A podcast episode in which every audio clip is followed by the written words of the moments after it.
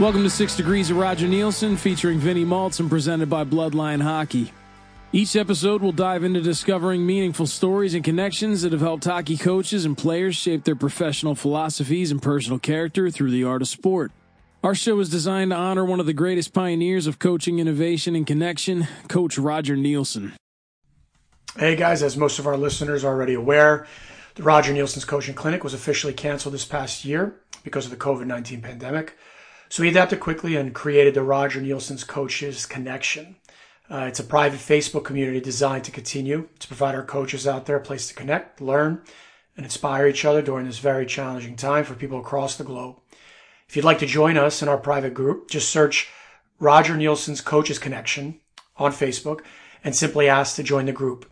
We've had some incredible presentations and guest speakers that we know any coach would not want to miss out on. As we mentioned last episode, we took a little bit of a break over the last few months, so we're excited to bring you some of the episodes that we haven't loaded yet. This episode today might be my favorite one yet.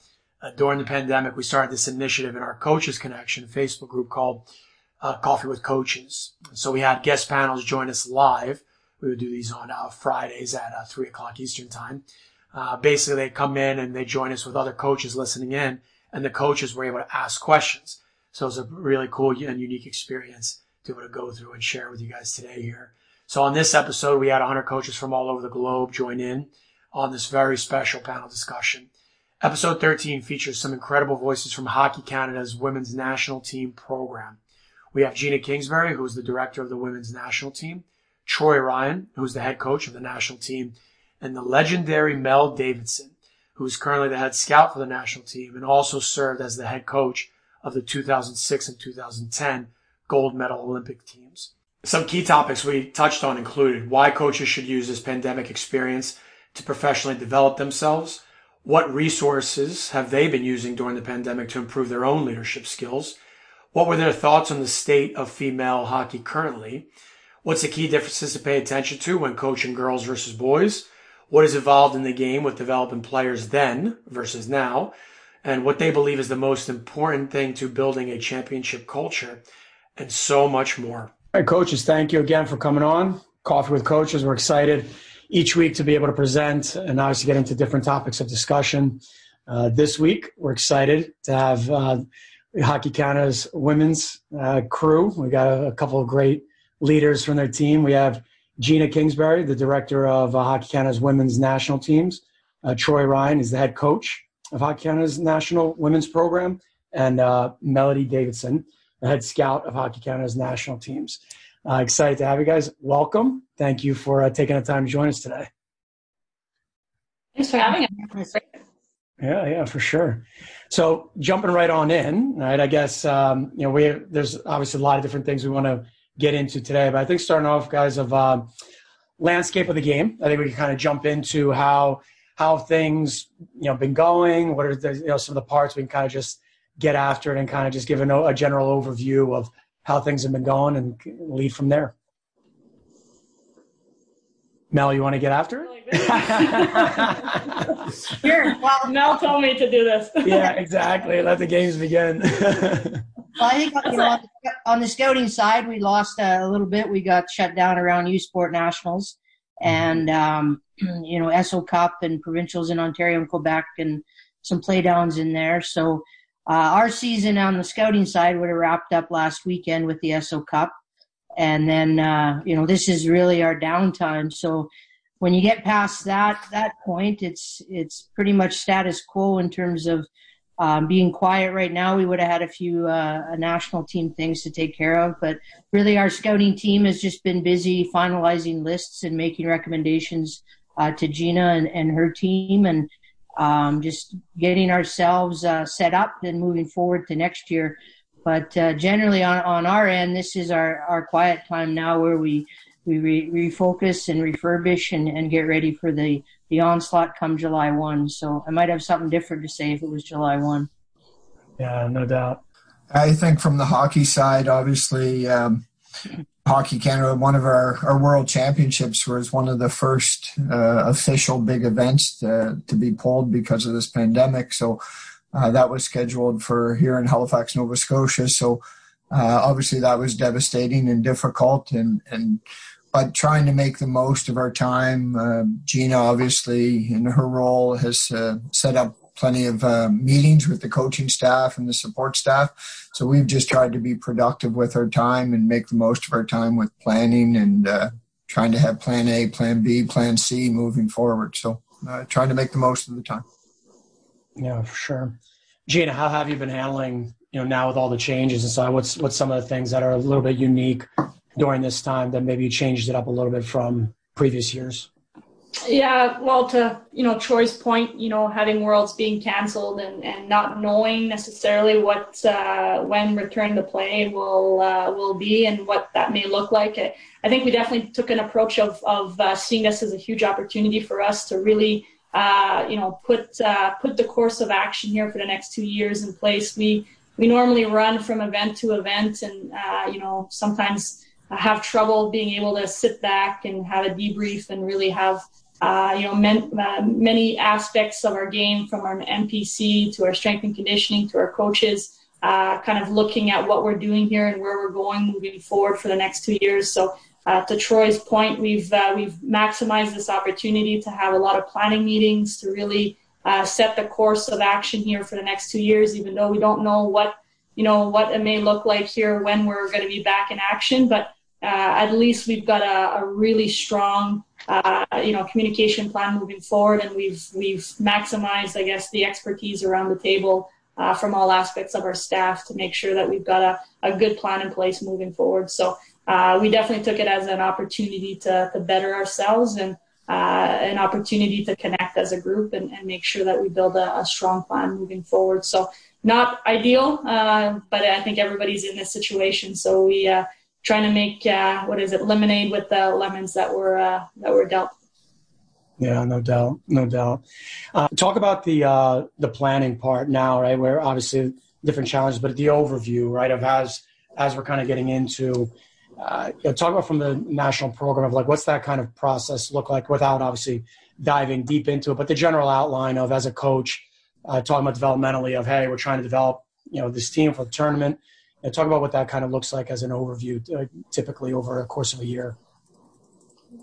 I can speak from a program standpoint, and then Troy can dive deeper into the details. From a, a planning standpoint, from our program, obviously, um, as we uh, as the landscape shifted last year, without uh, our athletes being in a in a professional league for our, our senior athletes that are were out of college, uh, we uh, we organized a season where we had mini camps, so we had several more touch points with our group, and um, you know we we did as much as we could, and we did a very good job at them. But we never really had a whole lot of runway to to plan and really uh, uh make sure that we're maximizing maximizing our time together. So. Um, you know, from a program standpoint, our planning is how how can we make those days worth more how can we make sure that uh, from the coach's perspective they're getting what they want or they need? And and there's building blocks uh, for each of these touch points uh, leading us into a world championship. Uh, so that's kind of the planning from a uh, program perspective is you know this is kind of our season. Uh, these are the um, um, amount of opportunities that we have to mold our athletes. Where you know what's you know what are we focusing on in all these aspects moving forward? And uh, you know, Troy and, and, his team of coaches will, uh, you know, create a, a, more detailed plan on what that looks like from a coaching perspective. But from a program perspective, there's there's lots of aspects that we're trying to uh, to look at and ensure that we're developing our team from from all aspects, from our our team chemistry to uh, you know the resiliency of our athletes and their mindset. Um, you know, all the way down to you know our, our our staff and our chemistry as a group, so that we can be as strong as we possibly can be for Beijing uh, 2022. Yeah, Troy, anything too? Yeah, um, I mean, it's along the same lines, obviously, as what Gina said. Is it's a little bit different than a lot of other teams or programs that you run because it's you know you're following a yearly plan, but you're not with your athletes on a daily basis. So it's a, a short term event program. Um, you know, and, and Gina, through the, the entire national women's program, created a, a program wide model of Impact the Red. So the red days are the actual days that we're not together as a group. So, how, as a program, can we impact those days?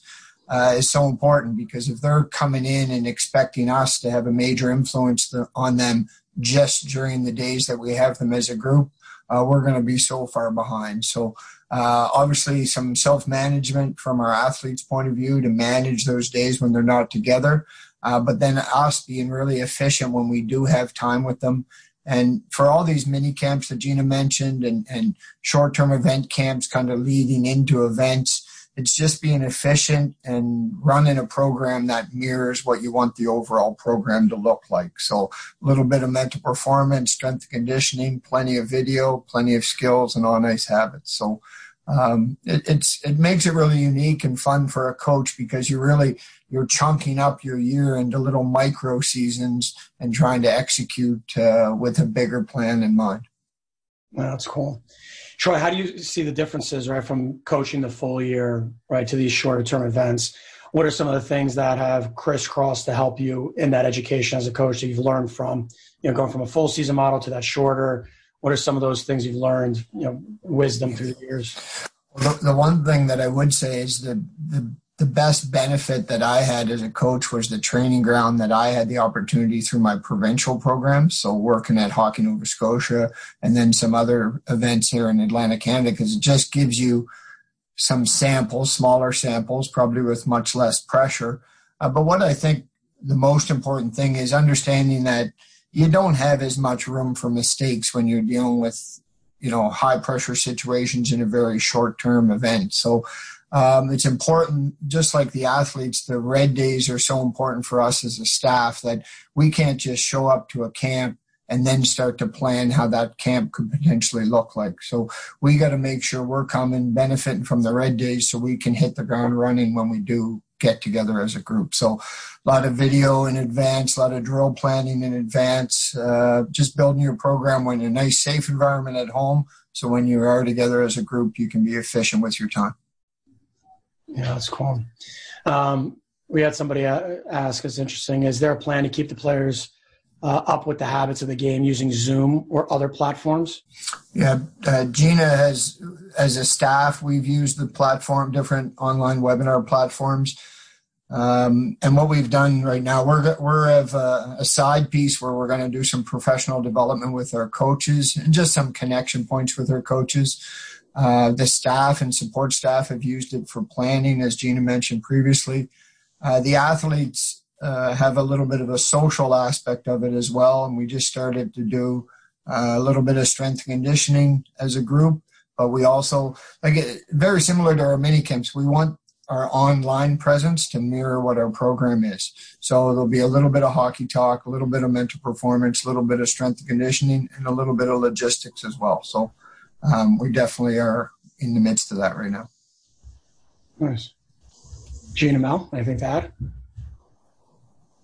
I think the, the thing to think about is that one thing through this uh, this pandemic or you know the situation that we're in is that you look at the future and you realize that you know there's possibilities that we're building kind of an idea that we're going to move forward with as well. So we might never go back to a normal. We might realize that these virtual uh, sessions could have a huge benefit into uh, into our planning moving forward. So, uh, you know, as we get comfortable with technology, as people get used to uh, jumping on these sessions, you know, there's a lot you can do. And uh, you know, we talked of of other things that we can do from player feedback that we could do virtually to, uh, you know, some of the hockey talks that you know crowd a, a short term event. Maybe you could do them ahead of time, maybe you could, you know, get uh, you know some of some of the things that we do now we could do in, in preparation to our events uh, you know to the point of you know we uh, we have short-term events uh, with our athletes and you want to try to you know have everything in there for them. You want to make sure you're as best prepared as you possibly can before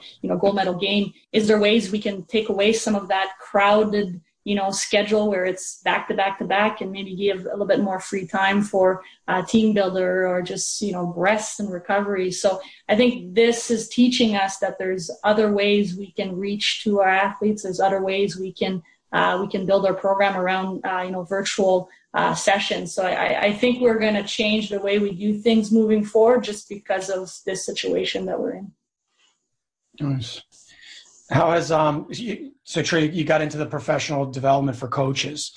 Um, we'd love to hear how how has that part of the process you know changed over the course of the last uh, I figured began at well, the last few years, um, and it's coming up a lot more, right? And that's a topic that we've discussed here before of coaches making sure that you're developing yourself just as much as players are. And so, talk about a little bit about that side of the program of what you guys have been doing and um, what are the things that uh, help enlighten the other coaches of how to go about you know professionally developing yourself. Yeah, we've we've organically as a program, we've just had a ton that just naturally happens where, you know, the, the coaches that are involved with Hockey Canada, it's a tight group. So there's constant communication, sharing of resources and ideas. Uh, but through this time, uh, through some discussions with, with Gina, Gina wanted to formalize the process a little bit and be, you know, efficient with our time. So all we've done, we just started the process. So what we're doing is we've sent out a survey to our the coaches that have been identified uh, with the national team programs just to get a little bit of their feedback on what they would like to see, giving them a little bit of a direction. So I think when you throw it out there to coaches, they generally want to talk about the typical things, you know, like offensive hockey, defensive hockey, forecheck. Uh, but we tried to expand it a little bit to get more into, you know, how much do, do coaches want to know about presenting, speaking like a leader, emotional intelligence, you know, like some things that maybe you don't find in your typical uh, standard sort of provincial coaches clinic. So just kind of broaden it a little bit. And it, the good thing about Hockey Canada is you can do it in a very safe environment. You got a limited amount of coaches that can all work together and you kind of run it through its own program. So the coaches that are within the program can present to the other coaches after a little bit of research. So uh, we're really excited about it and looking forward to what it uh, what unfolds from it. Very cool. Uh, Mel, getting into some of the uh, or Mel, did you have something to add? Look like you have. Well, I was just going to say that I, you know, for all the coaches out there that, you know, this is a great opportunity for you to develop as a person and, you know, being isolated teaches you a lot about yourself and half of being a good leader is knowing yourself. So you know i think this is early on when this all started everybody seemed to be all hung up on well how are we going to teach skating and how are we going to teach systems and how are we going to teach everything? And you know going to what troy said there and i know what gina is supporting and building it you know it's a great opportunity for us as people to be a better version of ourselves you know, as we, we start to move back into the game and back into visible leadership roles and in person. So, you know, I would really encourage people if you haven't started that yet and you're still hung up on, on technical, tactical and system that, that, uh, start diving into who you are and, uh, also the planning piece. I mean, I would go back to the short-term competition questions. You know, your, your yearly plan is a series of short-term competitions and understanding that all of those build towards where you want to be and you can't be at Mach 10 and trying to win a Stanley Cup every weekend and every weeknight. So, you know, taking the time, you have the time right now to, to plan or to, to build, um, and using that time wisely in, in sport, I think is, crucial, uh, whether you're a individual coach or a national sport organization. Fantastic wisdom. Awesome. Um, now, continuing on on that process of how things have changed, right, from a scouting perspective, what kind of uh, how are you going about that process currently? Well, right now there's no hockey to scout, so I don't know if we have a job. uh, but you know, as our, our scouting team, I see a number of them are on this call. You know, we've we've uh, really had the opportunity to, to dive into all of the players that have been on our lists and talk to coaches and, and look at video. A lot of things that we, we haven't been able to do. You're you're jumping event to event and, and list to list. So that's been great. And, and now we're in a process of actually talking about what do we want to do for professional development here moving forward, using, using the virtual platforms. Um, how do we, uh, build out our criteria and have not only sort of written uh, written pieces about it, but the video backup and and support around that. So, you know, I, I really have enjoyed what we've done as a, as a scouting team to feed into the talent identification part of the the national team programs, and I'm excited about where this this team of scouts we have, where we'll take this in the weeks to come. Awesome. And Steve, we'll come back to uh, the question you had earlier for the minor hockey coaches, uh, just FYI. And then we had somebody ask, uh, building from Mel's comment, can you share the best thing you've read watched, or listened to recently uh, that left you thinking and reflecting? Uh, for myself, I, I, mean, I've been doing a lot of the NHL Coaches Association uh, webinars, and and actually, I used to read a lot, and I've started to get back into reading. So, on a global view, I, I like reading um, athlete stories, coaches who have coached, that type of thing. I'm not a big fan of the the business guy trying to tell us how to coach. Uh, so I, I, stay away from those, although I do pull out some points from that. And I really like a lot of the military stories. But the best one that I've seen so far, or that I enjoyed the most, I guess there's been two of them. One was Jeff Ward's presentation on the National Coaches Association. The other one was Brad Larsen's.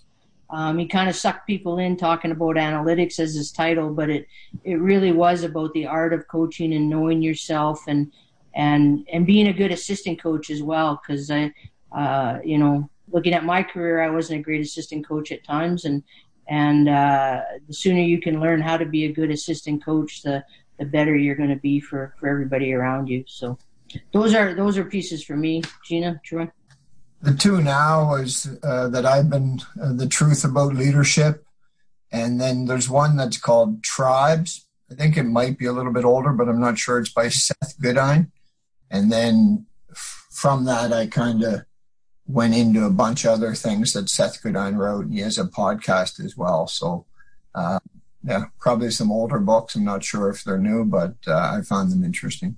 And I find even just the online webinars right now, uh, finding ways to get on as many as you can and collect as much information as you can. And, you know, sometimes you only get one little nugget out of them, but it might just be the, a different way to say the same thing you've been saying for years, but it might connect with today's athlete a little more. Gina? Uh, yeah, I, I really enjoy reading. So these days I have a little bit more time in my evenings to read. Uh, the Ride of a Lifetime uh, CEO of, of Disney is a really interesting one. I think can really relate to uh, to sports and trying to build uh, strong teams and uh, build. Uh, one that I know Marshall and I uh, have dabbled in quite a bit is "What Drives Winning." you can re- YouTube it. It's it's all about college sports and uh, really looks at building teams and, and interviewing different coaches and how uh, how different approaches are in in, uh, in different programs. So uh, I think again to, to Troy's point is uh, just hearing from other leaders and, and really just uh, taking one or two points out of everybody and you know possibly applying it to yourself. I think there's there's a lot of gains to be made. Absolutely.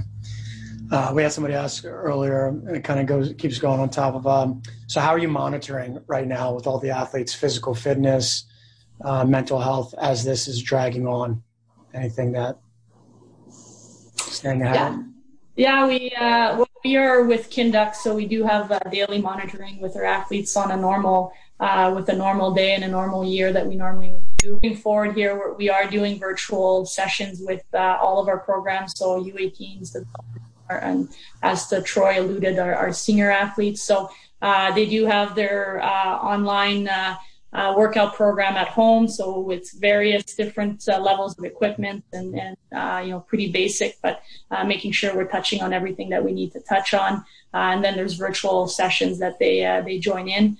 we are going to start the NPC piece as well, and and making sure that we're we're checking in on them uh, on just how they're doing. Uh, this is unorthodox for everyone, but pretty stressful for an athlete that's uh, you know trying to make it to college and maybe is going into her freshman year and not knowing what that may look like and uh, if she's actually even going to go to school or not or you know feeling like she's falling behind because she's not in the gym or not on the ice. So uh, just checking in to make sure that they're they're doing well uh, you know, wellness wise and, and just are, are staying as resilient as possible. So the more connection we have with them, uh, if it's, uh, you know, weekly touch points and, and uh, making sure we, we keep monitoring them on Kinduct, I think the, the better it is for sure, just because of uh, the unknowns bring a lot of stress. So we want to make sure that we're there for, uh, for them just as, you know, as support first and foremost.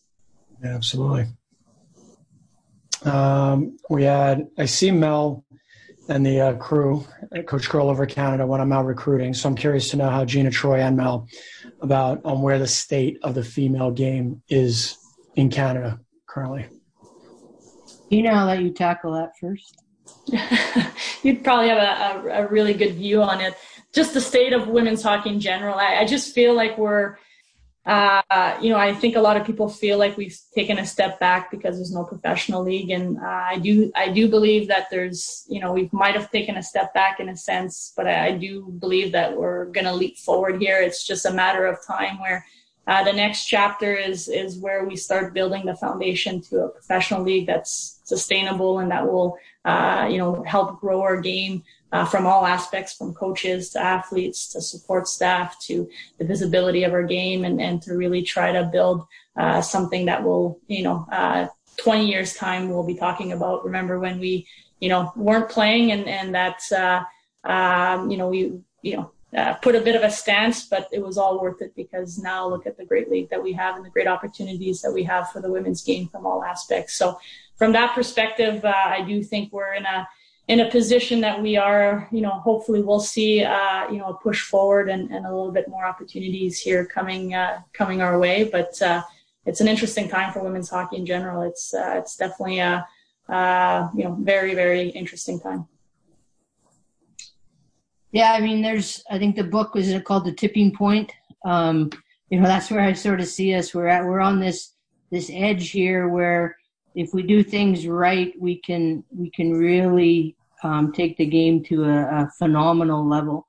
We definitely have the numbers, we have leadership, we have all the pieces. It's just, you know, working together to build to build where we need. Um, changing some viewpoints, I think, at the uh, especially at the U18 level, um, and and understanding the decisions and the the levels that those those athletes are are, are working towards achieving and um, and and balancing it with calling it minor hockey versus you know how we perceive junior hockey and and those types of things. So you know i think we're, we're right on that that that edge of of taking it to the in the right direction and doing the right things. Learning from the men's game as to uh maybe uh things that worked or didn't work and and trying not to not to repeat the same mistakes as we grow and get better. And and uh and i'm sure that their game, the men's game will also learn from us in, in those steps. So it, it really is an exciting time. And I had somebody ask me a couple weeks ago about, um, you know, regrets or, or pieces around it. And, uh, you know, I, I have no regrets really, but I sure wish I was a coach or a young female growing up in the, the game right now as a leader because the opportunities, uh, are, are limit, endless there for, for female leaders if you, you want to go after it. And and for young players, just the fact that you know it's a given that you can play. It's it's the things us as leaders have to do to make sure that pathway is as fluent as possible. We'd like to take a moment and thank our sponsor, Bloodline Hockey. Bloodline Hockey has been at the forefront of developing and pioneering a mental performance mindset shift for players, coaches, and parents worldwide. If you are a coach, player, or parent looking for mental performance programming specific to the hockey culture, please visit bloodlinehockey.com to learn more about how Bloodline Hockey can assist your mental performance needs. Awesome. Troy, anything else to add? No, all great points. All good stuff, yeah. Um, so building upon that, Troy, getting into so you know, how are you handling the next generation of girls, right? So now as things have changed up, I would love to hear your take on from developmental standpoint. There's a couple of these other type of questions as well we can kind of dive into, but what's uh, what are the challenges, what are the positives? How are you feeling with that part of things? I usually I get asked a lot like what's the difference obviously for coaching guys versus coaching girls and what's what's the difference with coaching older athletes versus today's generation and I kind of Gina was laughing earlier when we were chatting, but I give the same sort of answer. And I think if if any coach out there is coaching any one group of those people the same way, then they're missing the boat to a certain extent. Like I think a good coach that is, say, a man coaching in the men's game, um, he has to be smart enough to understand that each individual athlete has different you know, upsides, downsides, intricacies, and, and ways that you're going to connect with them. So I think the smart coach uh, finds ways, uh, whether they're coaching men, coaching women, whether they're female or male themselves. So I think that's one big thing is just understanding that athletes' needs age, gender, all those things. I think the athlete's needs are, are different, and your job as a coach is to find out how you can best connect with those athletes. So I think that's the kind of umbrelling part. I think um, if I do dive a little bit into today's athletes, I just think they they have so much information at their disposal that they require information to make them tick. So um, I think good coaches uh, take the time to explain the why with everything, why we're doing this, what's in it for them individually, but what's also in it for them as a team. So uh, breaking down little aspects of the game, but explaining why you're doing it and how it's going to benefit them individually as well as the team. Love that. We had somebody asked, uh, send an email question to kind of maybe get a little bit more into it of um, have you witnessed any major shifts in terms of the focus areas for the development over the last five, ten years? Um, and then in line with it, technology, I think we touched on how it's impacted and how maybe, yeah, I think we've hit on the athletes training, but the major shifts, anything that's like been significant, that's like, okay, this is much different than it used to be. Yeah. I mean, I think everybody can speak to this. I'll try to give like I think skill focus obviously has been huge, and I think it's it's much needed. I think it's a huge, huge part of the game, but I think it's very important not to make it so much an individual sport. I think I think there's a way you can maintain skills and individual skills, but I think what is needed more now is the concept part of the game. So how are you developing skills? How are you showing why those skills, if implemented properly, can impact different concepts in the game? So getting away no systems, I don't mean anything like that, but just you know, here's the skills that you need to help create two on ones, to help create odd man situations, to, you know, find F3. I think so. I think there's going to be a, I hope there's a little bit of a shift from a, a skill focus to not eliminating the skill focus, but just a more broader concept approach to the game. Hmm. I, I would jump in and say that as well. I just had a conversation yesterday about this actually is that the skill level of the athlete now is unbelievable. I mean, Gina was highly skilled in her day, um, but they might even chase Gina down uh, right now. So, um, I mean, the skill level is unbelievable, and everybody here can teach systems everybody on this call, my mom can teach systems. It's all there on TV or uh, online. Um, but the concept part is what's missing. And, uh, the good, the good coaches now understand that and can teach the concepts and then they can fit in any system. Um, and I, I believe that would be the challenge for all of you out there. Are you teaching concepts or are you teaching individual technical and systems? because if you're only good at those two or only teaching those two or don't understand how the concepts flow and how to teach them, then that's the biggest threat to the game um, in all areas. If if we're developing a, a, group of players that I call it can do all the sexy things uh, with the puck and uh, can play any five man system that you you draw up or that you communicate, but if they can't do the part in the middle, then the game isn't going to grow. Can you guys give an example conceptually? Like give just one so coaches understand, hey, this is what I mean by concept.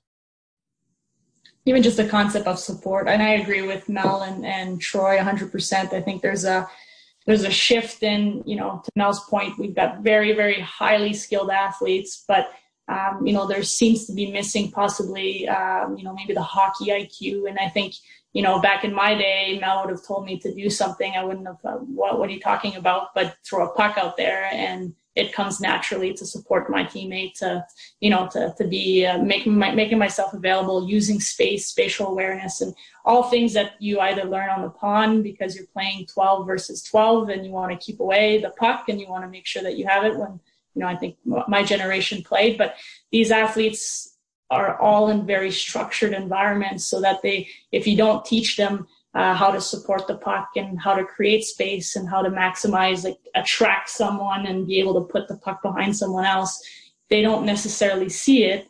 They just know how to stick handle and how to skate well. And so it's, it's connecting the dots. It's, uh, it's the meat of the game. It's understanding the game, reading the game, and being able to uh, to juggle that that I think is a bit missing with the lack of multi-sport athletes that we have, but also the very structured uh, sessions that we have. And to Troy's point, the, the the deliberate focus on skill development, which is great, but there's there's another piece to that. It's connecting it to the concepts and uh, why are why are you stick handling? Why are you doing a cutback here? Why are you doing these things? Because you're attracting it, you know, attracting an opponent. You're creating space. You're looking here and there for your teammate. It's kind of putting it together. I think that's uh, that's the missing missing piece.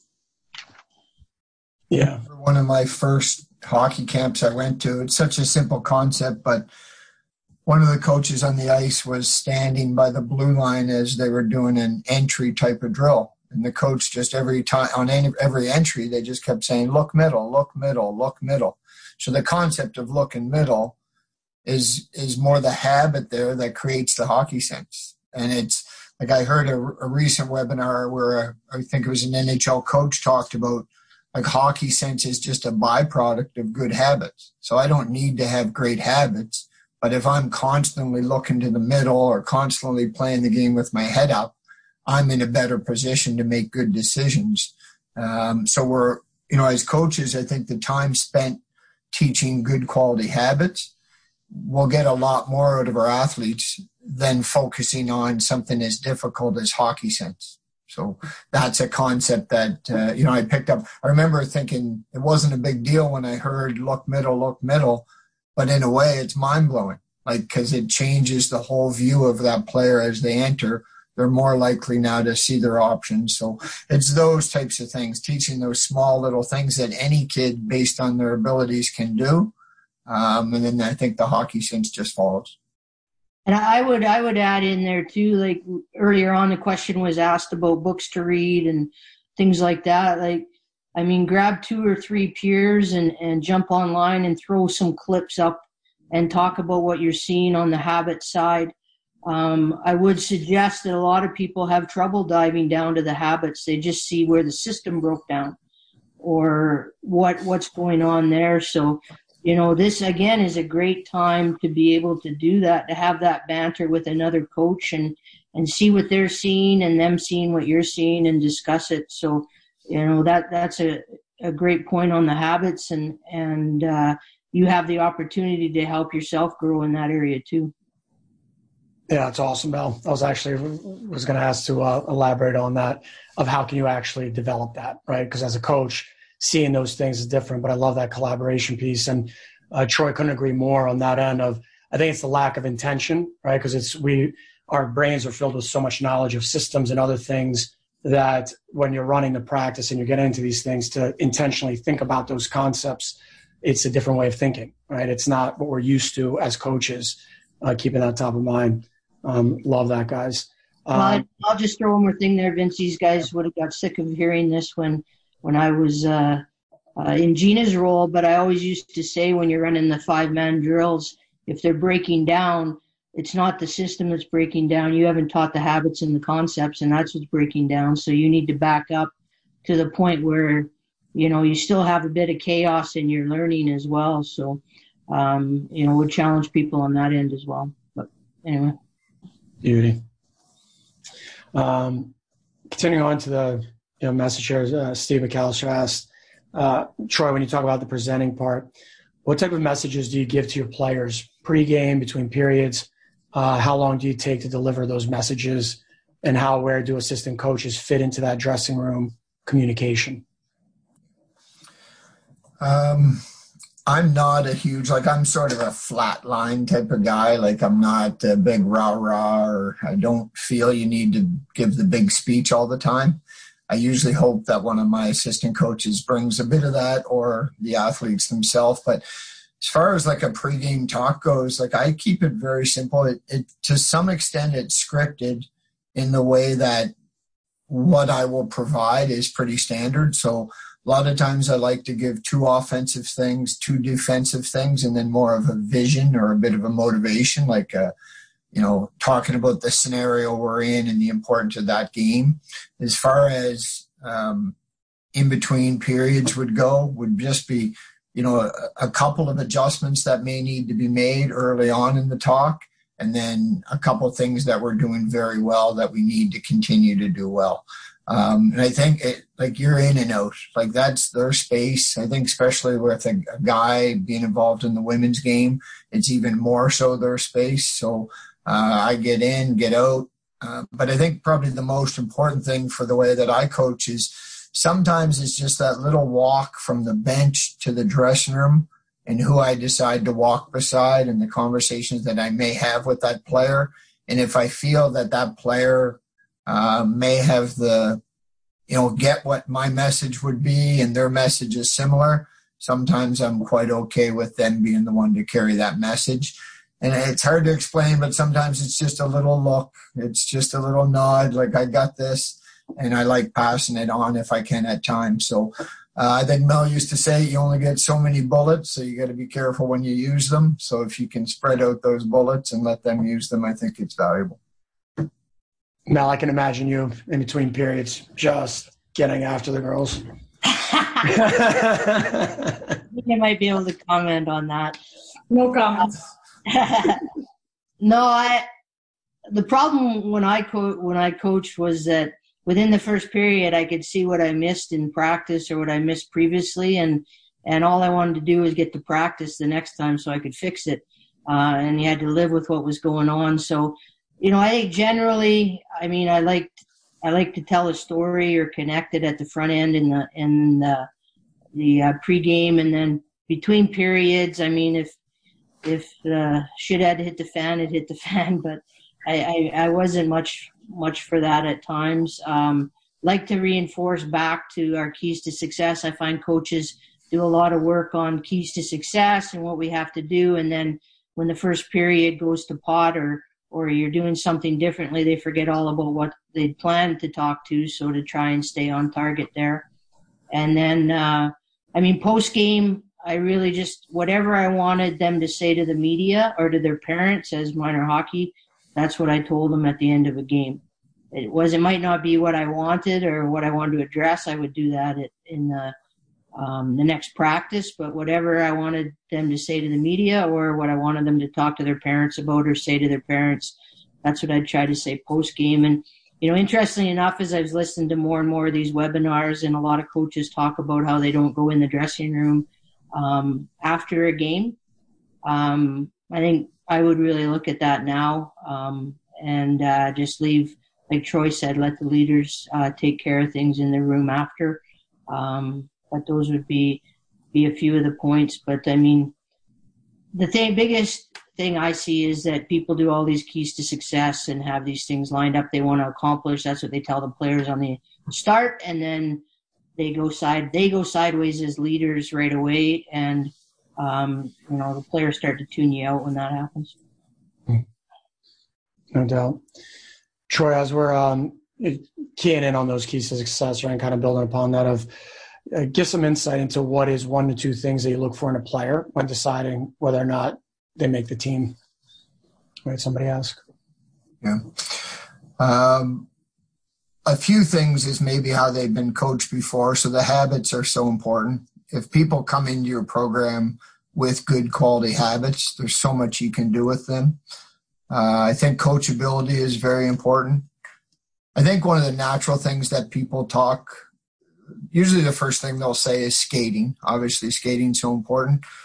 Um, but I've had a bunch of conversations over the last few years with both Gina and Mel about this. But I think one of the most important things when you're thinking about any skill is do they use it to actually impact the game?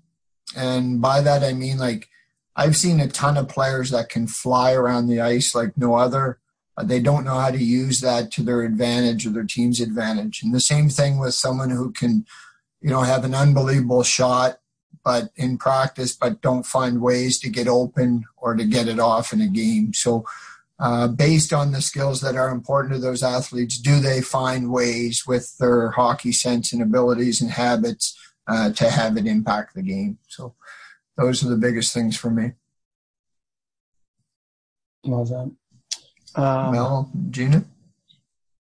I could, I mean, I believe consistency is, is important over time on the scouting side of things.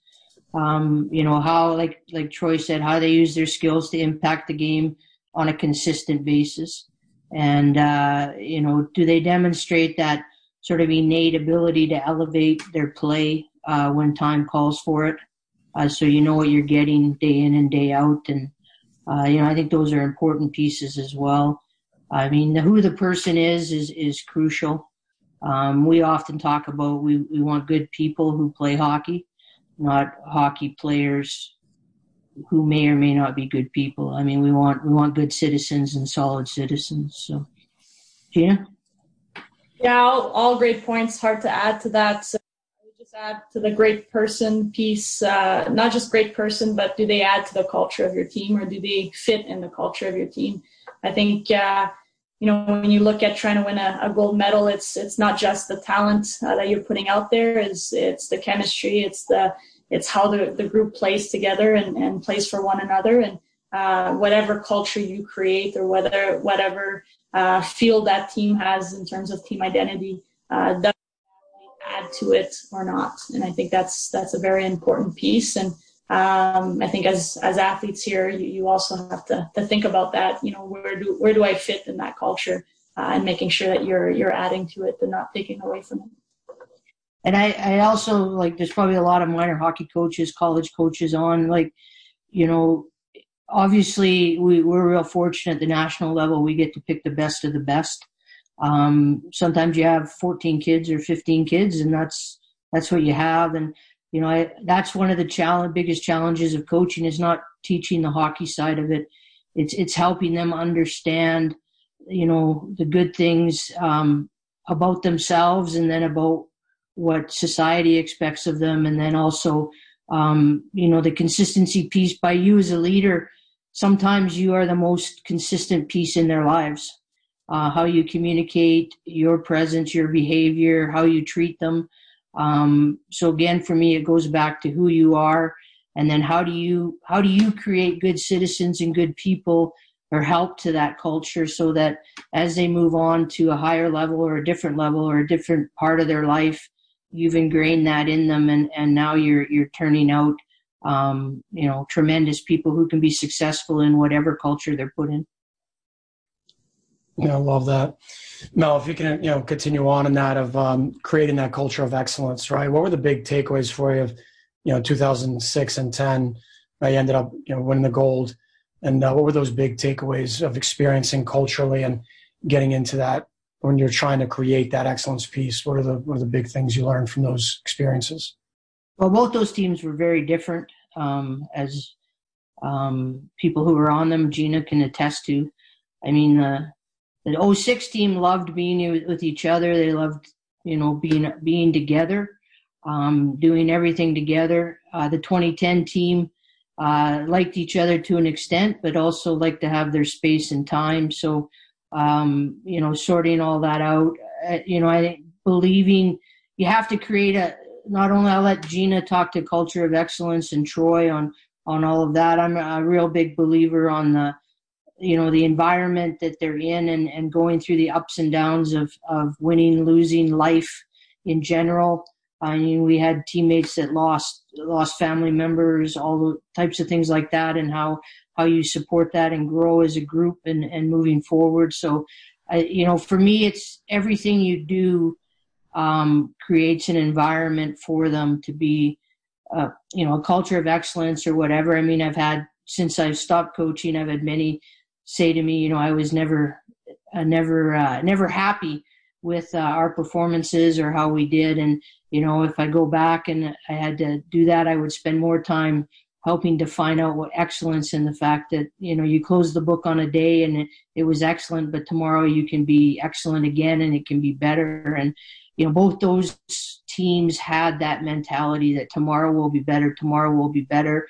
And um, we're able to to focus on the fact that we were working towards you know one game at the end of the year and and we had to be our best at the, at that game which is a, a lot different for a lot of teams who have to work through qualifying for playoffs um, making the uh, you know the every round of the playoffs and then making the championship round. So um, the players themselves i think were were so instrumental in the buy-in and, and the things that they did, whether it was individually or as a group and how that formed. And then finally, the importance of your staff is, is second to none. So there's so many pieces of it. And I know Troy and Gina are, are building uh, an incredible culture of excellence within our program, continuing to build and, and uh, would have a lot to say on that as well.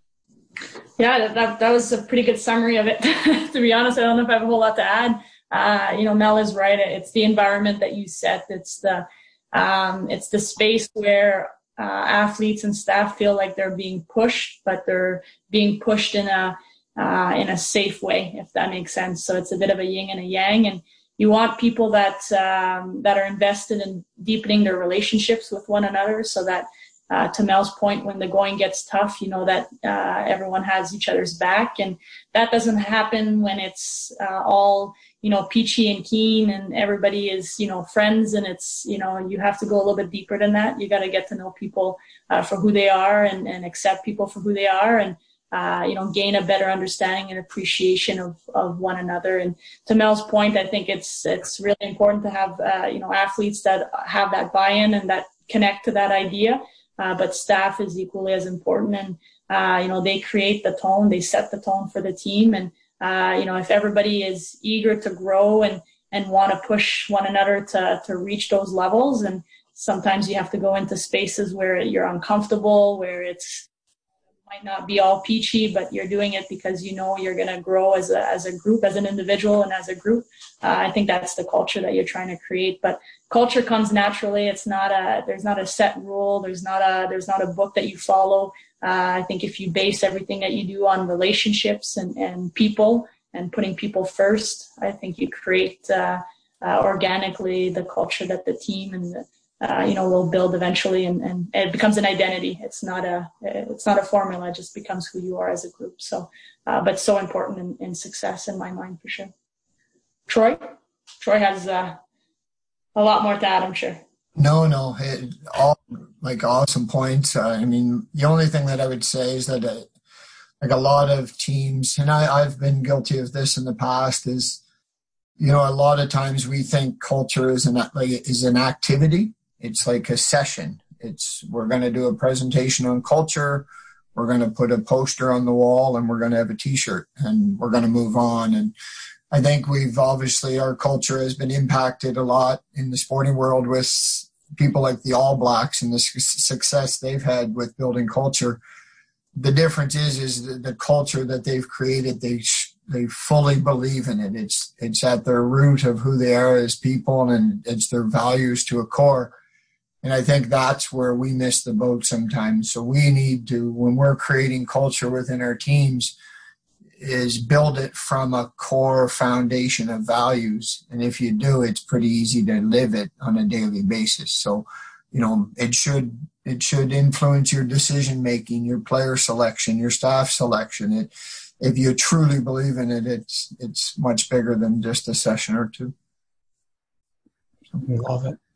Um, we had somebody ask, so if we keep hammering away at the culture piece of along the lines of the women's game, one of the best part of coaching girls is the pure spirit of the game, uh, while trying to promote growth of the game with high performance versus grassroots.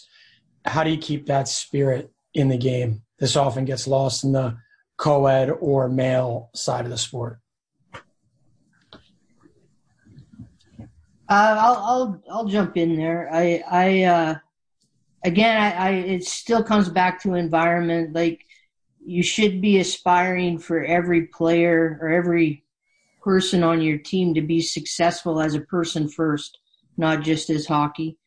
Um, and where we lose our way, I believe anyway, where we lose our way is when we're only focused on that Stanley Cup championship on the weekend or that world championship at the next game. And, you know, that goes back to planning your year and, and what do you want to get out of it? And, and being okay with wins and losses or whatever they whatever they end up to be. So um, you know you're creating you're creating an environment where where everybody is going to be successful. And I, I often use this this analogy. I, I coach a lot of sports but I used to coach softball a lot. And I had a girl that could could run like the wind. Um, she couldn't catch she could hardly throw and getting her to hit a ball was tough. But we taught her how to bunt, and uh, you know we we worked hard at that. We we got her to a point where we she could play in the field. Um, she could you know do the things she needed to do to be successful there, but she could bunt and she could run. And, uh, you know, we put her in the batting lineup where we could use that bunt and where we could use her on the bases. And, um, you know, when I talk to her now and she's the mother of, of triplets, um, she still talks about the fact that, you know, how she felt about herself and her contribution at that point, you know, led to, to future things, uh, for her and her confidence. So, um, you know, it is. I, I see it all the time that we're so high performance focused, and I and I wonder where grassroots went and where did the fun the fun always go. But that that's up to us. Um, and I'll get one more story here because I could talk forever on this. I'm pretty passionate about this piece. You know, I coached a team once where we were 0-21 and 1 or something like that.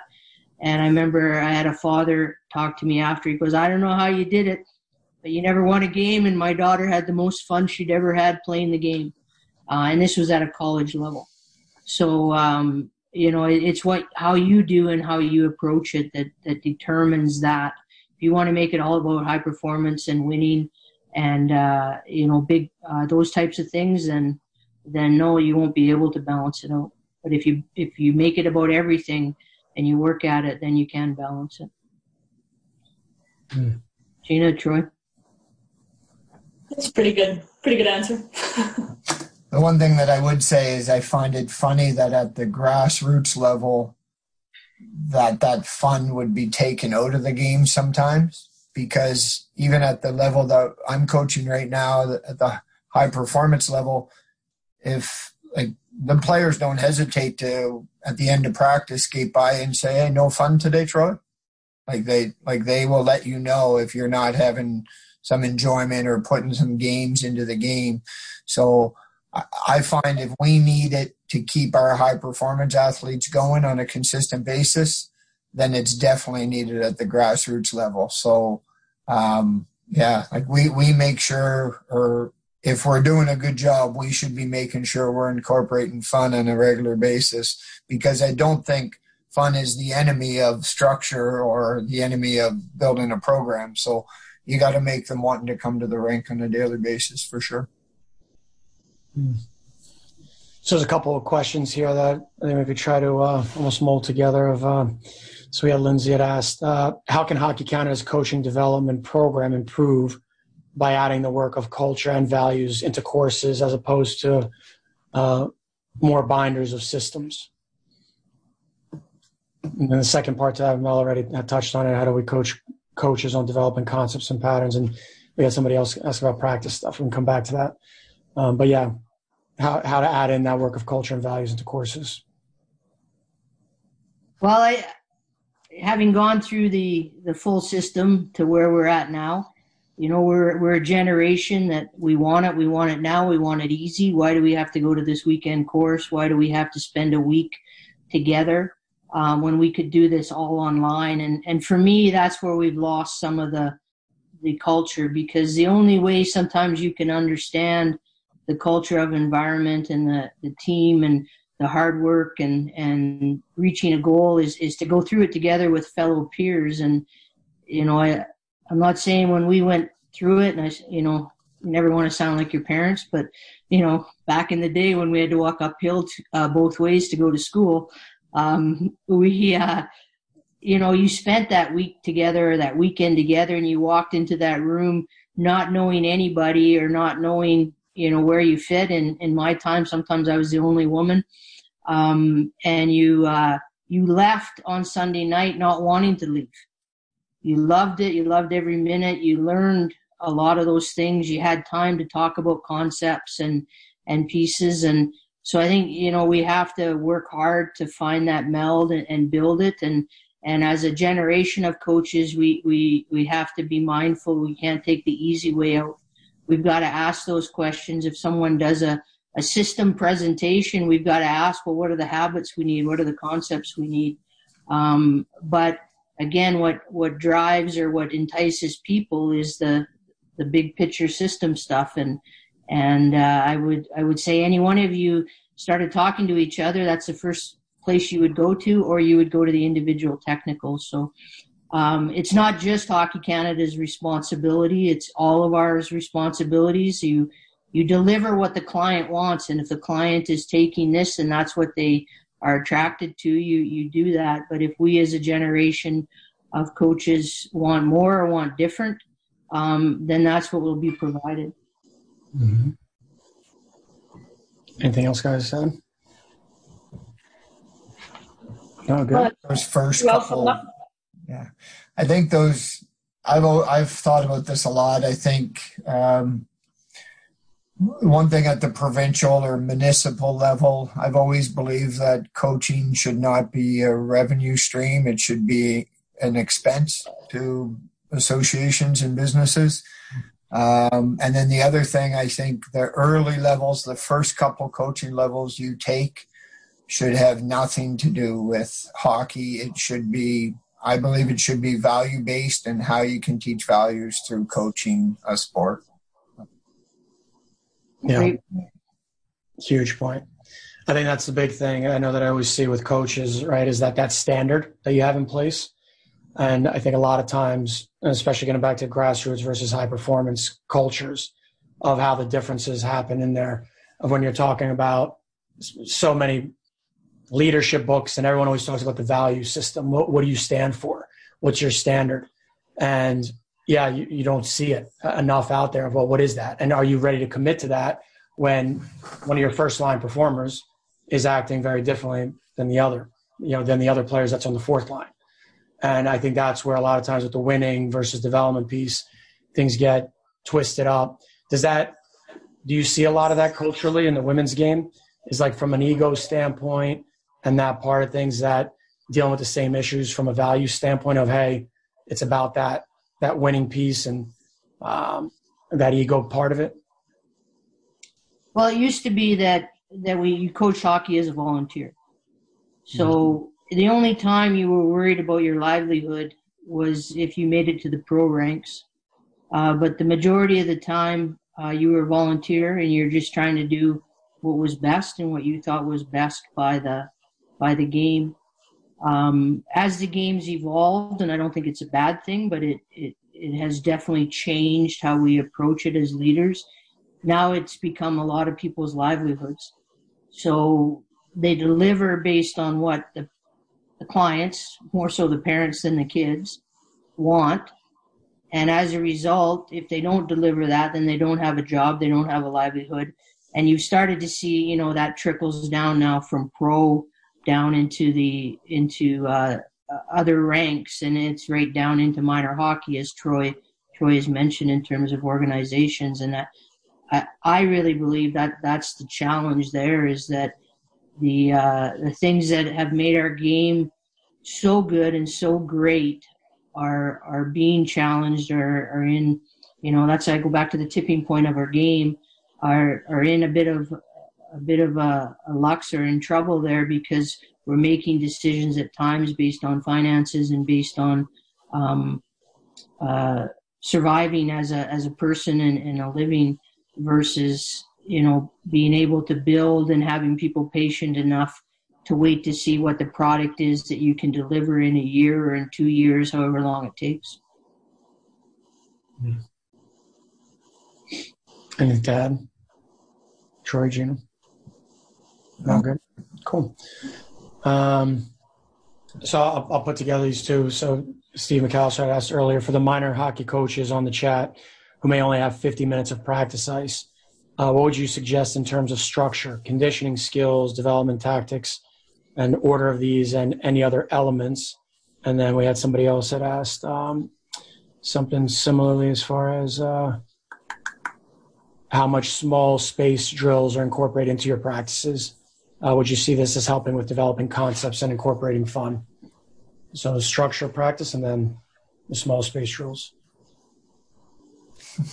definitely best to answer. They're putting her. yeah. um, well, I think yeah, I'm glad you joined them together because I think they both kind of answer each other. Like, uh, you know, I think the use of your smaller games uh, helps teach, helps develop your skills, but also helps you teach the concepts. So um, I can't imagine even at you know at this level, I can't imagine running practices without small area games. Uh, I think they bring the fun in it. Uh, we almost like I know through our centralization year prior to the last Olympics, uh, you know, we it was a plan to end every practice at least with a small area game, and then when we didn't, we heard it from the players. Um, now I think it's just being creative where you don't need to have it as just your carrot at the end of a practice. You can be doing split group work with small area games on a consistent basis. Um, I think it might have been Gina, correct me if I'm wrong, but I think one of our last mini camps was generally all small area games. It was all small, little skills and concepts. So I think it's a big part of it. Uh, to kind of get more into the details of that question, um, I would hope to some extent. I, I, don't think the conditioning aspect is a huge part of minor hockey. Um, and if it is, I think you could help build that off the ice a little bit. If you do have 50 minutes, I'd want to make sure I utilize the on ice uh, for the skills and the habits and the small area games and the fun as much as I can. If we need to incorporate conditioning, uh, I would have a program that could take care of that off the ice. And I would just jump into small area games. I mean, I, I live by them. I believe in them. I believe the challenge and why coaches don't use them enough is they don't dig down deep enough as to what they teach and what the players get out of it and what they can teach as coaches. You know, I hear it a lot of times like, okay, now we'll have some fun, so we'll play a game. Well, it's not about having fun to play a game. And I see it all the time too when we're watching, maybe waiting for games or, or watching practices. You know, the game starts and the coaches all lean on their sticks and talk to each other or go down and shoot pucks at the other end versus understanding the teaching moments that happen in those game situations. Beauty. And coaches, remember, Small Games presentation on Tuesday with Larry Hrass. uh, getting back, Troy, on the um, relationship part. Uh, there was a question here we had, guys, of uh, you mentioned leaving the room to the team, and by doing this, do you find it's a bit harder to build the relationships with the players? Uh, if so, how do you compensate, or what can you offer to help with creating those relationships? Yeah. No, I don't think it uh, in, impacts in a negative way at all, uh, given the dressing room to them.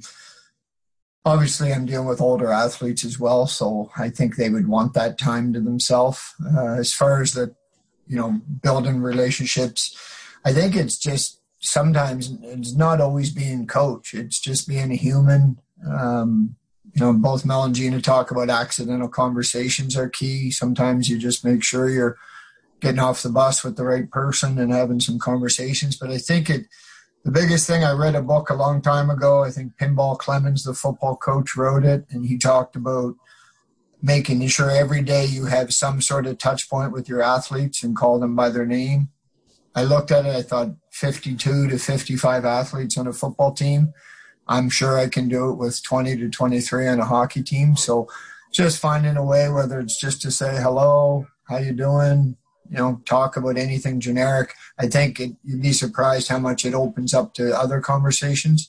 So I think the athletes need to know that you're not always business. you you know, there's a business side you, there's an accountability side you, but you're also there for a personal aspect um, I think that's key. I think dealing with uh, an older athlete, and obviously might be a little different at the minor hockey level, but you know, having them a part of what you're building, uh, you know, the collaboration, the feedback, the the opportunity for them to provide their thoughts and opinions are, are really really big. I know as an athlete, I certainly appreciated when I was asked upon what my thoughts were, but that builds trust between you and the coach uh, and I, I think it, it, deepens that relationship. So, from an older perspective, if you're looking at college or you know the high performance level that, that we are at, I think that that deepens the relationship fairly quickly when you open it up to their thoughts, but not only listening to their thoughts, but if they see that it's been somewhat implemented, uh, if there's multiple athletes that are feeling the same way, I think uh, I think it goes a long way. I love that. And coaches, we have uh, seven minutes. And uh, we had uh, somebody asked, do you think the days of being a multi-sport athlete up until university is long gone for our elite level athletes? It seems like hockey has shifted to a 12 months out of the year sport for high school aged kids. And for those who don't choose that route, uh, feel like they're falling behind. What are your thoughts on hockey seeming to become an early specialization sport?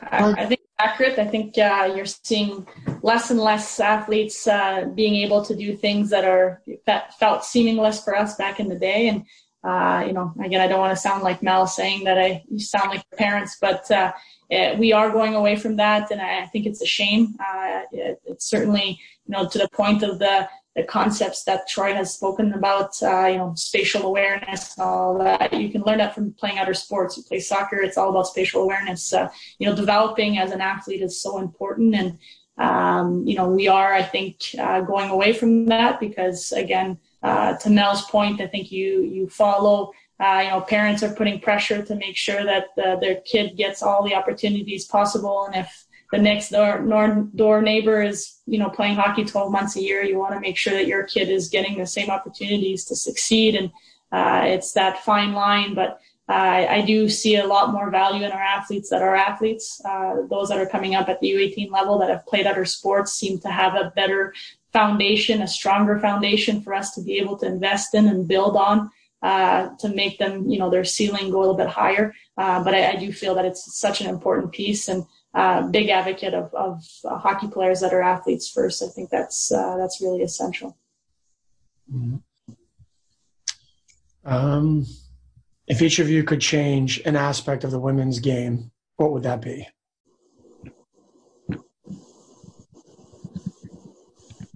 The perception of it. I think we're slowly changing that, but you know, more visible we can be. I think people, you know, watching it live, they realize to Mel's point in 2010 and now it's a different game. It's so much, it's even faster than it was. Uh, the athletes are, are that much more, uh, they're stronger, they're, they're more skilled. There's so much more. Uh, and it continues to grow every single day, but uh, it's a very entertaining game. And I think there's a perception that we're, we're less than, um, than the men's side. And, uh, you know, we're we're equally as as entertaining, and I think that's that's something I would love to to be able to change is that perception. Uh, you know, that we're.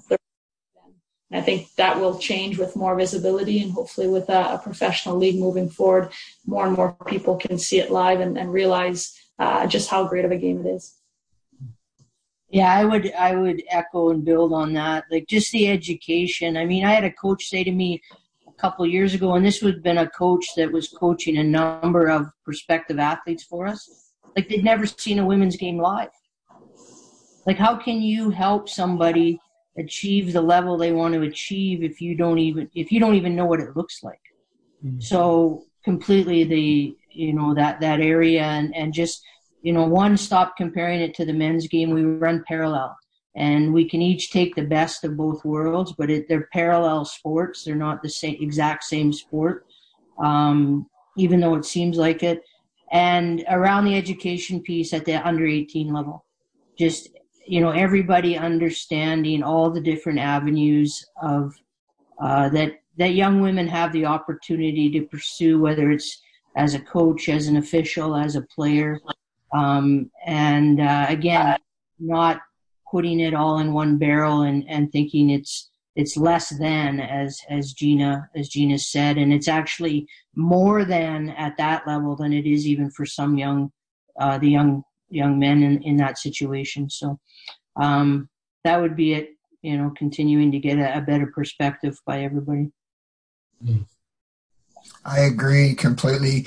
I often think of not comparing it to the men's game. It's different and it's okay to admit and accept that it's different. And I always think about tennis as a prime example. When when I look at the female tennis game, it's a little bit different of a game than it is in the men's tennis game, but it's equally or if not better. And if I were to watch on TV, if I had the choice between men's tennis or women's tennis, I often would choose women's tennis. So it's it's a little bit of a different game with many of the same concepts. So I think to be treated as it's it is its own game and respected for what it is. Uh, great analogy, Coach Kim. A great question here. Um, how do you assess and track the strength of the mental game in your athletes? Uh, confidence is a huge issue with younger players. How does that impact the senior level?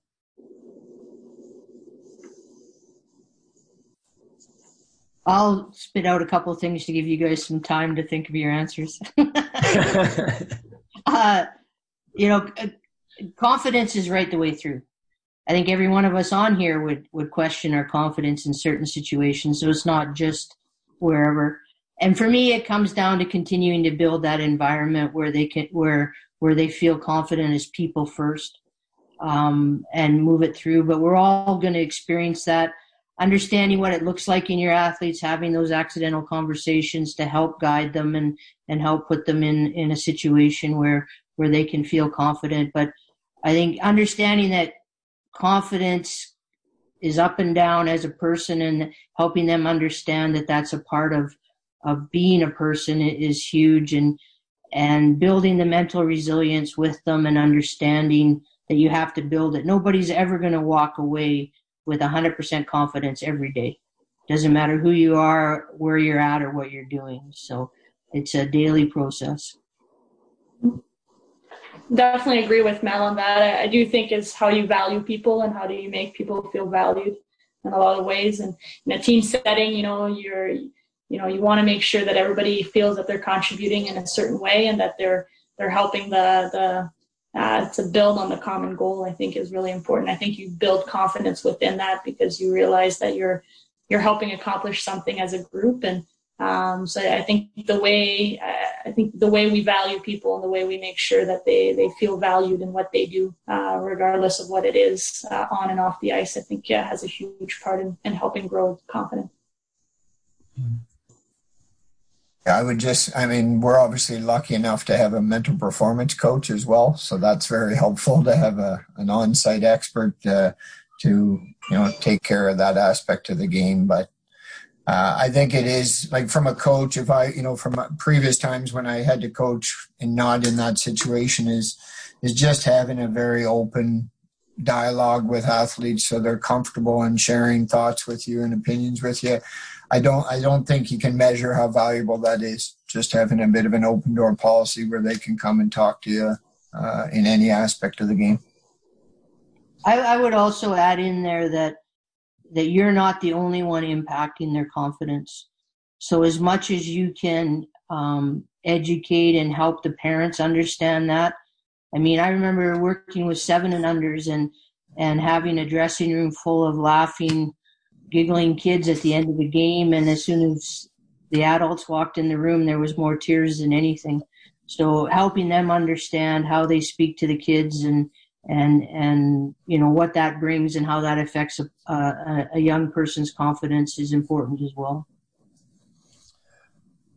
When I when I first um, coaching at a younger like younger levels or younger age kids, I, I remember thinking I had to know everything. I had to be their strength and conditioning coach, their mental performance coach, their their everything. And I think what I learned at a certain point was I maybe didn't have to know everything, but I I knew I had to be a collector of resources in those areas. I had to know where I could direct them if they were having maybe um, they needed direction in certain areas. So I think for any coaches out there that are maybe coaching minor hockey, is to first understand you can't be the answer to everything uh, but you can be the collector of all the information and then share from there. So I think that was something when I first came to that realization, I stopped pretending that I was everything and actually was just a, a good resource in all those different areas for them.